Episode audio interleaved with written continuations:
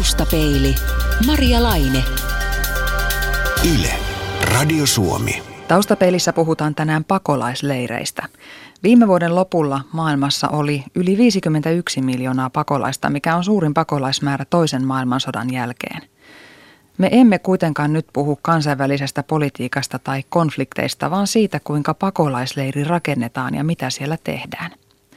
Vieraana on Suomen punaisen ristin katastrofinhallintadelegaatti, eli katastrofivalmiuden asiantuntija Juha Enberg. Tervetuloa. Kiitos.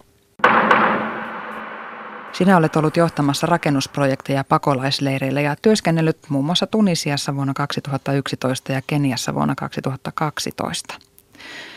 Kun konflikti syntyy tai kasvaa ja siviileillä tulee tarve paeta alueelta, niin mikä taho maailmassa päättää siitä, että nyt tähän paikkaan perustetaan pakolaisleiri? No parhaimmassa tilanteessa se on tietenkin sitten se paikallinen hallitus, joka pyytää apua kansainvälisesti, että niiden omat resurssit esimerkiksi ei riitä, niin, niin toivotaan, että kansainväliset organisaatiot, kuten esimerkiksi Punainen Risti ja YK, tulevat sitten sinne auttamaan siinä tilanteessa. Eli joku näistä kansainvälisistä avustusorganisaatioista ottaa sen ikään kuin vastuulleen? Joo, kyllä, että sinne lähdetään tu- tukemaan sitä tota, paikallista kapasiteettia. Kun pyyntö tulee, niin kuinka pitkä aika siinä sitten käytännössä menee siihen, kun ensimmäiset avustustyöntekijät ovat siellä jossakin määritellyllä alueella ihmettelemässä, että miten tähän saadaan leiri pystyyn? Mm, no jos mä otan esimerkkinä punaisen ristin, niin ähm, saattaa olla, että avustustyöntekijät on jo paikalla siinä mielessä, koska paikalliset vapaaehtoiset kuuluvat siihen yhteisöön, jossa näitä pakolaisia esimerkiksi sitten tulee. Ja tämä hälytysorganisaatio on sellainen, että sitten kun paikallisen osaston kapasiteetti ei riitä, niin otetaan piirin kapasiteettia ja sitten koko tämän kansallisen yhdistyksen voimavarat käyttöön ja tämän jälkeen tulee sitten kansainvälinen avustusoperaatio käyntiin sitten. Ja se aikajana siinä on niin tunneista paikallisosastolle niin päiviin kansainväliseen niin kuin tuen saapumiseen paikalle. Sinne sitten lähdetään luomaan järjestystä täyteen kaaukseen. Ja noita pakolaisleirejä harvemmin päästään perustamaan mihinkään ihanteellisiin olosuhteisiin tai paikkaan. Miten se yleensä valitaan se, se sijainti sille leirille? No valitettavan usein siinä, siinä käy niin, että otetaan se sijainti, mikä on, on lähellä niitä pakolaisia, lähellä sitä paikkaa, mistä pakolaisia tulee, jotta sitten siirtyminen takaisin olisi mahdollisimman helppoa myöhemmin. Mutta se tarkoittaa myös sitä, että niin kun olosuhteet siinä paikassa ei esimerkiksi ole ihan optimaaliset, että Tunisiassa tämä paikka oli semmoinen tyhjä alue aavikolla, johon rakennettiin leiri viisi kilometriä rajalta. Minkälaiset ne olosuhteet siellä olivat? Se on hiekka-aavikkoa, osa Saharaa ja öisin silloin maaliskuussa, kun se alkoi, niin saattoi olla hyvinkin kylmä, että alle 10 asteen mentiin ja päivisin kesällä, kun se leiri vielä oli käynnissä, niin saattoi olla 40 astetta lämmintä. Aavikolla on hyvin, hyvin semmoinen vaihteleva sää ja myös tuuli oli ajoittain erittäin kova. Mikä se tilanne on kansainvälisten avustustyöntekijöiden suhteen? Onko se niin, että kun, kun käsky käy, niin, niin siitä sitten siltä istumalta lähdetään töihin? Joo, että useimmilla organisaatioilla on tällainen hälytysjärjestelmä, millä sitten kutsutaan ja kysytään, että ketkä on käytettävissä. Ja itse kuulun punaisen ristin hälytysjärjestelmään ja kutsu tuli lähteä, lähteä sinne Tunisiaan seuraavana päivänä. Eli siinä oli sitten semmoinen vajaa vuorokausi valmistautua lähtöön. Ja nämä ei ole siis käskyjä siinä mielessä, että on pakko lähteä joka kerta, vaan siinä kysellään käytettävyyttä ja, ja sitten sopivuutta siihen tehtävään. Mitä siinä vuorokauden aikana sinä sitten teit, kun oli aikaa valmistautua? Ähm, siinä oli todella kiire kyllä. Muistan, että pakkasin ja yritin muistaa niin paljon asioita kuin mahdollista edellisistä ää, komennuksista ulkomailla ja ää, siinä tulee myös kaikenlaisia tämmöisiä muodollisuuksia, mitkä pitää käydä läpi, että työsopimus pitää luoda ja pitää käydä äm, perehtymässä tämänhetkiseen tilanteeseen netissä ja ää, myös tietenkin sitten, kun saavutaan ää, pa, joko paikalle Tunisiaan siinä tapauksessa, niin saatiin tämmöinen niin kutsuttu briefi, eli ää, ensin paikalle saapunut organisaation ja operaation johtaja kertoi, että missä mennään ja mitä pitää tehdä. Ja sitten siihen kuuluu myös tämmöisiä perusasioita, kuten matka, ää, matkailulääkkeiden järjestäminen, rokotukset ja tämmöiset. Kyllä siinä sitten aika, aika kiireellä saa sitä lähtöä tehdä. Ja vaikka sinne ei tietenkään valmistautumatta lähdetä, avustustyöntekijät on koulutettu etukäteen siihen hommaan, mitä sinne mennään tekemään, niin on se varmaan aika totaalinen ilmapiirin muutos täältä hyvinvoinnin keskeltä mennä sinne keskelle kriisiä ja täyteen kaaukseen luomaan sinne järjestystä. Onko se itselle shokki? Kyllä. Tot, vai tottuuko siihen? Kyllä siihen tavallaan tottuu tai tottuu siihen, että se on suuri muutos. Ei siihen paikalliseen, paikallisiin olosuhteisiin ei tietenkään pysty varautumaan täydellisesti, että aina tulee asioita, jotka, jotka on uusia jokaisessa tilanteessa, jokaisella komennuksella, mutta siihen sopeutumiseen tottuu jonkin verran ainakin. Kun aloitetaan täysin tyhjästä sitä leirin rakentamista ja niitä avuntarvitsijoita on, on saman tien, niin mistä aloitetaan? Mikä on ihan ensimmäinen asia, jos aletaan rakentaa uutta pakolaisleiriä? No siinä ehkä haluaisi heti pistää ensimmäiset teltat pystyyn, mutta siinä ihan alussa tarvii vetää sen yhden hengen, hengen ja miettiä, että mikä on se niin kuin suunnitelma. Siinä täytyy olla jonkin verran semmoista suunnitelmallisuutta, niin että ei lähdetä tekemään väärää asiaa tai väärään paikkaan tai väärään aikaan. Et varmistetaan ensin, että, että ää, ollaan tekemässä oikea, oikeaa asiaa oikeassa paikassa ja ajassa. Onko ja, siellä toimiva se komentojärjestelmä siellä avustustyöntekijöiden puolella? Joku johtaa toimintaa? Kyllä. Et jokaisella organisaatiolla niin kuin, ä, omat järjestelmät tietenkin, mutta näitä suurimmat YK ja Punaisen ristin ä, tämmöiset kenttäjohto-organisaatiot niin on tehty yhteensopiviksi. Ja siinä on sitten tiimi, johon kuuluu sen operaation johtaja ja asiantuntijoita eli eri sektoreita, sektoreilta. Kuinka nopeasti sitten päästään siihen vaiheeseen, että voidaan alkaa pystyttää niitä telttoja? Optimaalisesti samana päivänä, kun, kun saavutaan paikalle. Ähm, Sitten pitää vaan valita, että mitkä teltat on ne tärkeimmät. Ja toki siihen kuuluu paljon muutakin kuin pelkät teltat. Eli näitä ei ole olemassa mitään yleispäteviä ohjeita, joita kriisistä huolimatta noudatetaan, vaan se pitää jotenkin räätälöidä sitä vallitsevaa tilannetta ajatellen, mitä siellä edetään. Kyllä, ja katastrofityössä on, on tyypillistä juuri se, että, että ähm, valmius on tietyllä tapaa geneeristä, eli sillä pyritään kattamaan mahdollisimman monta eri tilannetta – ja se johtaa tietenkin siihen, että tietyssä tilanteessa ne ei ole sitten niin kuin sataprosenttisesti optimoitua tämmöistä valmiutta olemassa, vaan, vaan silloin pitää räätälöidä ja, ja mukauttaa sitä operaatiota sen mukaan, mitä tarvitaan. Ja sen takia operaation alussa onkin hyvin, hyvin tärkeää, että kartoitetaan ne tarpeet ja esimerkiksi kuinka monta ihmistä on tulossa leirille ja mit, mikä on niiden tilanne, että mitä palveluja ne tarvii eniten. Teltta tietysti on tärkeää olla olemassa tai telttoja, mutta entä sitten sen jälkeen, mikä, mikä sen jälkeen on, tulee tärkeimpänä, kun ihmiset saadaan majoitettua? Sähkövesi, käymälät, näitäkö ne on sitten? Kyllä, ja se on tosiaan tilanteesta riippuen. Joissakin tapauksissa niin, niin jopa teltat saattaa olla vähemmän tärkeitä kuin vesi, että ilman vettä aavikolla niin, niin ei pärjää yhtä kauan kuin ilman telttaa. Ja muita tämmöisiä palveluja, mitä sinne luodaan, on, on terveyspalvelut. Et ihan pienessä operaatiossa käytetään ensiapupaikkaa ja siitä kun se kasvaa, niin semmoista klinikkaa eli terveyskeskustyyppistä ja, ja todella suurissa operaatioissa on jopa niin kuin sairaala pelkästään sitä, sitä leiriä varten. Kuinka hyvin kansainvälisillä avustusorganisaatioilla on, on sitä materiaalia sitten olemassa ja miten nopeasti se saadaan paikalle. Eihän se ole välttämättä taattua, että kaikki mitä tarvitaan leirin pystyttämiseen olisi siinä heti käytettävissä. Se on totta ja, ja suuri määrä perustuu tietenkin semmoiseen niin kuin valmiusvarastointiin, että kun tiedetään minkä tyyppisiä tämmöisiä avustusoperaatioita saatetaan tarvita tu- tulevaisuudessa, niin siihen sitten hankitaan nämä varusteet valmiiksi ja, ja pakataan sellaiseen muotoon, että ne on mahdollisimman helppo ja nopea siirtää esimerkiksi lentokoneeseen, josta ne saa sitten nopeasti kuljetettua paikalle. Tunisian tapauksessa Suomen punainen risti lähetti 100 tonnia materiaalia lentokoneella samana, samaan aikaan kuin, kuin avustustyöntekijätkin.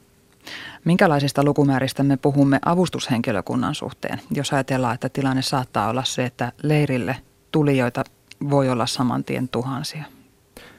No semmoinen ensimmäinen ryhmä, mikä kentälle lähtee, niin saattaa olla viisi henkilöä, kymmenen henkilöä. Ja sitten leirin rakentamiseen tarvitaan semmoinen 50 lisää ja näiden avustus, kansainvälisten avustustyöntekijöiden niin kuin tueksi, tai itse asiassa kansainväliset avustustyöntekijät tulee paikallisten tueksi siinä. Eli paikalliset on se voimavara, mistä otetaan sitten työntekijöitä varsinaiseen rakentamiseen ja, ja punaisen ristin tapauksessa vapaaehtoisia. Yritetäänkö sinne leirin rakentamisvaiheessa jo luoda jonkunlaista semmoista fyysistä järjestystä? Ei nyt välttämättä ihan asemakaavaa, mutta kuitenkin, että se on jotenkin hallittavissa se kokonaisuus.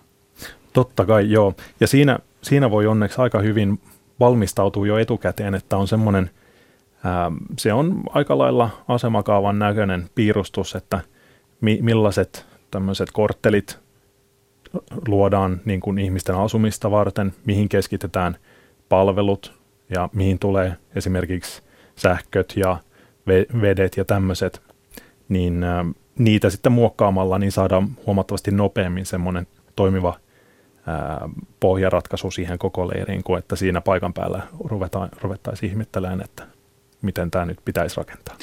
Onko siellä sitten kadut ja parakit tai teltat ihan numeroitu vai miten se pidetään hanskassa, että tiedetään missä kukakin ihminen on?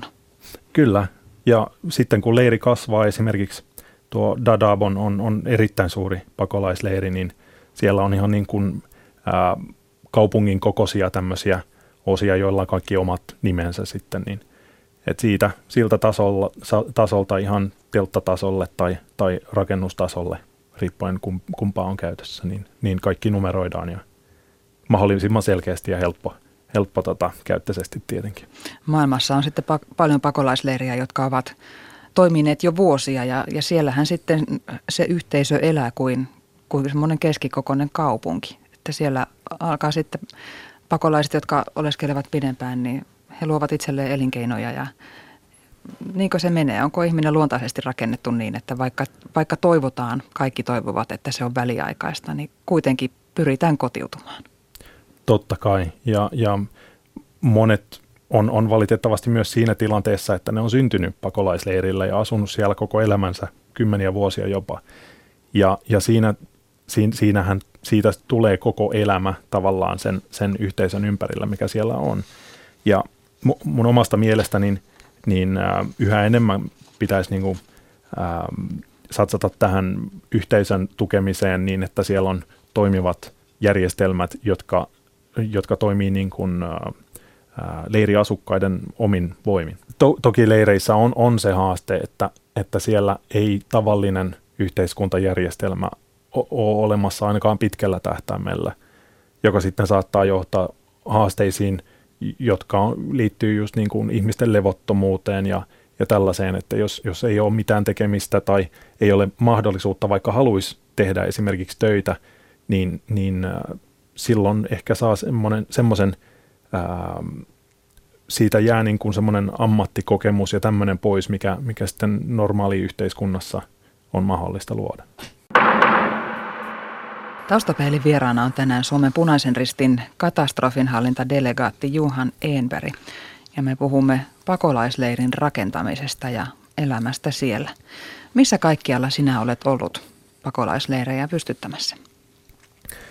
Um, ensimmäinen semmoinen pakolaisleiri, jossa olin, on, oli tota Tunisiassa 2011 Libyan kriisin aikana. Ja se oli semmoinen läpikulkuleiri, eli ei perinteinen pakolaisleiri, että se oli lyhyt, lyhytaikaisempi. Tämän lisäksi on, on ollut etelä, eteläisessä Sudanissa tukemassa paluumuuttajien tämmöistä leirialuetta. Ja siinä sitä ei kutsuttu leirialueeksi, vaan se oli semmoinen väliaikainen asuinalue. Ja Keniassa työskennelleenä, niin, niin no, mulla oli myös tota, tehtäviä tuonne Dadabin suuntaan punaisen ristin ää, hommissa. Ja sitten uusin viimeisin kokemus on Filippiineltä viime vuoden lopussa, kun, kun Haijan myrsky iski ja ihmiset pakeni siellä sitten maan sisällä sitä tuhoaluetta, koska talo oli mennyt, niin piti löytää jonkinlainen ratkaisu väliaikaisesti, missä asua. Ja sinnekin rakennettiin siinä muutamia semmoisia pieniä ää, leirejä, että nehän ei ollut virallisesti pakolaisleiriä, kun, kun se oli maan sisällä. Mutta näissä eri toiminnoissa on, on ollut mukana. Mikä se tilanne sitten käytännössä on, kun ihmiset, jotka pakenevat joko luonnonkatastrofin aiheuttamaa tuhoa tai sitten sotilaallista konfliktia tai sisällissotaa tai, tai muuta olosuhdetta, jossa ei enää voi elää, eikä yhtään varmaankaan tiedetä, että missä kunnossa fyysisessä tai henkisessä he sinne tulevat ja mitä heillä on mukanaan, niin minkälaista se sitten on, kun, kun ihmisiä alkaa saapua sinne leiriin, jota olet ollut rakentamassa? Se on aika hektinen tilanne kyllä ja usein voidaan jotenkin sen, sen niiden olosuhteiden perusteella arvioida, että minkä tyyppistä tarvetta ihmisellä tulee olemaan. Ja Tunisiassa aavikolla oli odotettavissa, että ihmiset kun oli painut muutamia, muutamia päivien aikana ää, siirtynyt kaupungista rajalle, niin siinä, sen matkan varrella ei ollut vettä tai muuta niin kuin ruokahuoltoa, niin odotettavissa oli, että ne oli nälissään ja väsyneitä ja, ja ää, halusi niin kuin päästä to, nopeasti turvaan.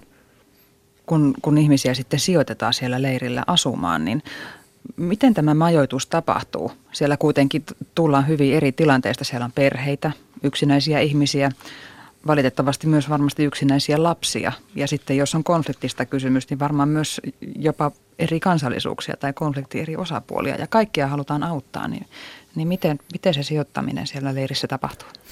Siihen pitää tosiaan panostaa hyvinkin paljon, että äm, ymmärtää sen dynamiikan näiden eri ryhmien välillä mahdollisimman hyvin. Ja tuohon haluaisin vielä lisätä, että ei pelkästään ne, ne ihmiset, jotka sieltä, sieltä pakenee ja tulee leiriin, vaan myös se yhteiskunta, joka on siinä jo olemassa siellä leirin läheisyydessä. Et se, sekin dynamiikka leirin ja, ja tämän yhteiskunnan välillä pitää ottaa huomioon, että se paikallinen yhteiskuntakin yleensä tarvitsee siinä tilanteessa tukea. Ja sitten varsinaisessa leirin suunnittelussa, niin yksi ratkaisu on esimerkiksi, että luodaan semmoinen alue, joka on varattu perheille ja, ja lapsille ja ö, yksin tuleville naisille, että se, semmoisen alueen rajaamisella saa niin kuin sitä leirin turvallisuutta ja, ja rauhallisuutta parannettua. Entä sitten pahasti traumatisoitunut pakolaisväestö? Se on, se on selkeästi sellainen alue, mihin onneksi, onneksi panostetaan enemmän ja enemmän, eli tämmöinen psykososiaalinen tuki. Ja ää, monella punaisella ristillä ja myös tuolla Tunisian koke, kokemuksessa niin, niin oli semmoinen ryhmä erikseen, ää, joka toimi omassa teltassaan. Siellä oli aikoja lapsille, ne pääsi sinne leikkimään ja kertomaan omia kokemuksiaan ja oli ryhmiä naisille. Ja, ja meidän, meidän iloksi, niin siellä oli sitten clownikin esiintymässä ja, ja clownin suori, suurin yleisö oli sitten nämä nuoret miehet siellä leirissä ja, ja clownin siis tähän esitykseen kuului muun muassa hygienia, käytäntöjen tämmöistä ää, opettamista ja muutenkin tämmöistä psykososiaalista semmoista ää, huumorin kautta purkamista. Eli välttämätöntä on se petipaikka ja käymälä ja ruoka, mutta hyvin pian sen jälkeen tulevat tämmöiset henkisen puolen tarpeet. Kyllä. Ja niiden ohella on, on myös tämä niin kuin, ää, perheiden yhdistäminen. Ja sen ei tarvi olla niin kuin niin monimutkaista, että perhe on kadoksissa, vaan se, että saadaan niin kuin vaan yhteys sinne esimerkiksi puhelimen kautta, niin tänä päivänä sanoisin, että tärkeä toiminto kaikkien näiden ohella leirissä on kännyköiden latauspisteet ää, leirissä. Että tämmöinen yksinkertainen pieni toimenpide, niin se sitten ää, voimaanottaa nämä leiriasukkaat olemaan yhteydessä ulkomaailmaan. Tuossa jo vähän puhuttiinkin siitä, miten, miten ihminen on semmoinen, että sopeutuu tai ainakin yrittää sopeutua mitä kummallisimpiin olosuhteisiin. Mutta mitä ihmiset siellä leirillä tekevät, paitsi odottavat sitä, että pääsisivät pois?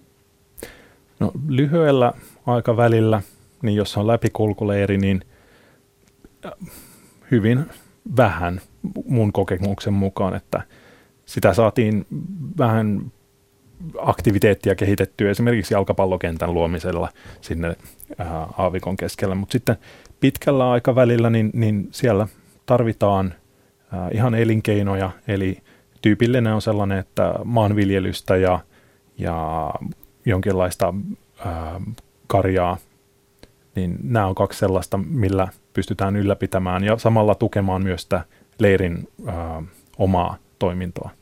Eli kansainvälinen avustusyhteisö sitten ikään kuin hoitaa myös tätä äh, ihmisten palkkaamista siellä. Kyllä, joo. Ja, ja optimaalisessa tilanteessa niin, niin se, sinne rakentuu semmoinen oma ää, niin kuin, markkina näille, että se, sitä ei tarvitse niin paljon enää ulkoa tukea ja se antaa myös ihmiselle siellä leirissä sen mahdollisuuden, että ne pystyvät olemaan enemmän omavaraisia ja sen kautta niin, niin tuetaan myös sitä inhimillisyyttä siinä, siinä elämässä. Vaikka se ei optimaalista ole ikinä, mutta sillä ainakin, ainakin parannetaan niitä olosuhteita. Niin varmasti semmoista oman arvon tuntoa vähän ainakin nostaa. Nimenomaan. Oletko sinä, Juhan Enberg, paljon joutunut vastaanottamaan sitä pakolaisten turhautumista, kun kuitenkin tullaan sietämättömistä olosuhteista toisenlaisiin sietämättömiin olosuhteisiin? Kyllä, sit, si, sitä on, on nähnyt sekä niin kuin, ää, leirin asukkaissa keskenään. Ja tota, on myös itse ollut sellaisessa tilanteessa, että, että tilanne ympärillä on mennyt rauhattomaksi. Nämä keinot, kuten juuri tämä jalkapallokentän luominen, rakentaminen sinne, niin, niin luo paremman semmoisen tilan, missä näitä, tätä turhautumista pystyy purkamaan. Mahdollisesti jopa niin kuin luomaan hyviä välejä siellä ää, leiriasukkaiden kesken. Sinäkin olet tuommoinen hyvinvoiva kolmekymppinen mies vauraasta Suomesta, niin valkoisen miehen taakka varmaan painaa aika painavana harteillasi siellä. Kyllä, joo. Ja, ja tota, äm, tämän takia mun mielestä on todella arvokasta olla ison organisaation jäsen, jossa sitten paikalliset vapaaehtoiset on ne, jotka todella tuo sitä apua perille, jotka on, on tekemisissä näiden leiriasukkaiden kanssa tässä tapauksessa, että mä mielelläni tuen heitä ja niin, että he, he voivat sitten olla ne todelliset sankarit siellä kentällä. Suomen punaisen ristin katastrofinhallintadelegaatti Juhan Enberg. Minkälaista elämää sinä elät siviilissä täällä Suomessa? Ihan kaikilla ei ole mahdollisuutta tuommoisiin äkkilähtöihin. Joo, mä oon ihan tämmöinen tota, mu- muuten niin kuin täällä normaalielämässä ö, perustamassa firmaa ja mulla on yksi jo Kalliossa ja on muuttamassa omakotitaloon pikkuhiljaa ja tällaista. Että ei, siviilielämässä niin suurin ehkä semmoinen ero on just se, että aina välillä on poissa muissa hommissa ja sitten palaa takaisin ja sitä varten on, mä oon järjestänyt työni silleen, että mulla on myös mahdollisuus lähteä nopealla ää, varoitusajalla. Eikö sinua tai sinun läheisiäsi yhtään pelota se, kun tulee lähtö jonnekin?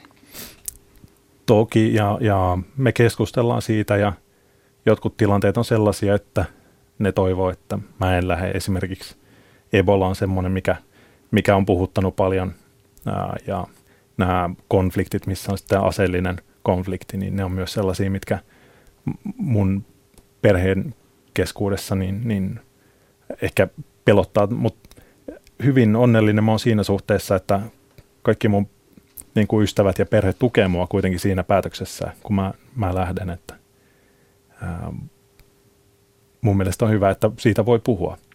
Kauanko se komennus noin normaalisti kestää? Lyhyt komennus on semmoinen kaksi viikkoa ja pitkä komennus on sitten, no mun pisin, pisin komennus on kahdeksan kuukautta. Ja mun delegaattikollegoita on myös, jotka on ollut niin kuin jopa kymmenen vuotta ulkomailla, että tekee niin kuin komennuksia peräkkäin samassa maassa pitkäänkin. Mikä sinua motivoi? Onko tässä kyse kutsumuksesta? On se. Ja, ja siinä on semmoinen ihan, ihan ehkä yksinkertainenkin auttamisen halupohjalla. Ja sen, sen ää, innoittamana sitten on, on ryhtynyt t- tähän työhön. Ja, ää, toinen on myös se, että ne haasteet, ne tekniset haasteet etenkin mun tapauksessa, niin, niin kiehtoo, että semmoisessa ympäristössä, missä mahdollisuudet on hyvin kapeat, ää, niin, niin ää, se on ammatillisesti kiinnostavaa, että miten näitä asioita voi ratkaista. Kovinkaan mukavuudenhalunen sinäkään, Juhan Enberg, et voi olla, kun käytännössä tilanne siellä varmaan on se, että siinä sinä palelet ja haiset niin kuin ne autettavasikin. mm, joo, äm, usein käy niin, että nukutaan teltassa ja suikkua ei rakenneta ensimmäisenä ja, ja ei välttämättä vessojakaan, niin, niin kyllä siinä ihan alussa saa tyytyä siihen yksinkertaiseen elämään. Mutta toisaalta niin, niin mä näen myös sen osana sitä haastetta, mikä siinä koko asiassa kiehtoo. Että, että jos ensimmäisenä on siinä se ihmisten auttaminen, niin toisena on tosiaan ne haasteet. Että ne, ne luo myös sitä, mikä pitää sen, sen työn kiinnostavana. Sitä, monet puhuu sitä adrenaliinikikistä, mikä, mikä sitten komennuksen aikana tulee, että se on hyvin voimakas kokemus. Ihan varmasti. Käykö koskaan niin, että se menee överiksi, ettei osaakaan huolehtia siitä omasta henkisestä jaksamisesta? No siitä pitää olla hyvin tietoinen tietenkin. Et hyvin harvoja tämmöisiä tapo, tapauksia, että, että olisi joku niin kuin, ää, mennyt yli kapasiteettinsa. Et onneksi koulutus on hyvää ja, ja siinä pitää vaan muistaa tämmöiset perusasiat, kuten nukkuminen ja juo tarpeeksi vettä ja tämmöistä, niin lyhyen komennuksen aikana voidaan mennä täysillä vaikka kuukauden ja sitten tullaan kotiin lepäämään. Ja jos on pitempi komennus, niin pitää vielä enemmän tiedostaa sitä, että muistaa olla yhteydessä kotiin päin, niin että, niin että on tämä henkinen puoli myös niin kuin silleen mukana. Seuraako teidän hyvinvointianne siellä kukaan vai onko se omalla vastuulla? Suuremmissa operaatioissa on jo ihan, ihan vartavasten henkilökuntaa ää, seuraamassa ää, yleensä hoitaja. No kun se adrenaliini sitten laskee, kun komennus on ohi ja tullaan tänne takaisin kotiin, tänne keskelle hyvinvointia, missä kaikki on meillä valmiina, niin iskeekö tyhjyys? Mm, mulle ei. ei. Mulle iskee semmoinen, semmoinen äh, ilo olla, olla Suomessa ja olla suomalainen ja, ja myös semmoinen onni, että on, on saanut tämän arvan, että, että syntyi Suomeen. Niin täällä semmoinen yksinkertainenkin asia kuin, että liikenne pelaa ja jonottaa ei tarvii hirveän kauan yleensä ja, ja kaupasta löytyy kaikkea, niin se on, se on tämmöiset yksinkertaiset asiat, niin, niin ne todellakin sitten ää, tuntuu hyvältä, kun tulee takaisin. Juhan Enberg, onko sinulla tällä hetkellä minkäänlaista aavistusta siitä, milloin seuraavan kerran kutsukomennukselle mahdollisesti tulee? Ei ole tällä hetkellä nyt tiedossa, niin innolla odotan vaan, että mitä, mitä, tota, mitä haasteita elämä tuo. Voiko se tulla niin yllätyksenä, että puhelinsoitto voi tulla vaikka tänä iltana? Näin se voi mennä jo, että lyhyin äh, varoitusaika, mikä meillä on, niin on kahdessa tonnissa lentokentällä. Niin tä- tällaisella aikavälillä pitäisi olla valmis sitten lähtemään, jos, jos tulee vaan sopiva tehtävä eteen. Taustapeili. Yle. Radio Suomi.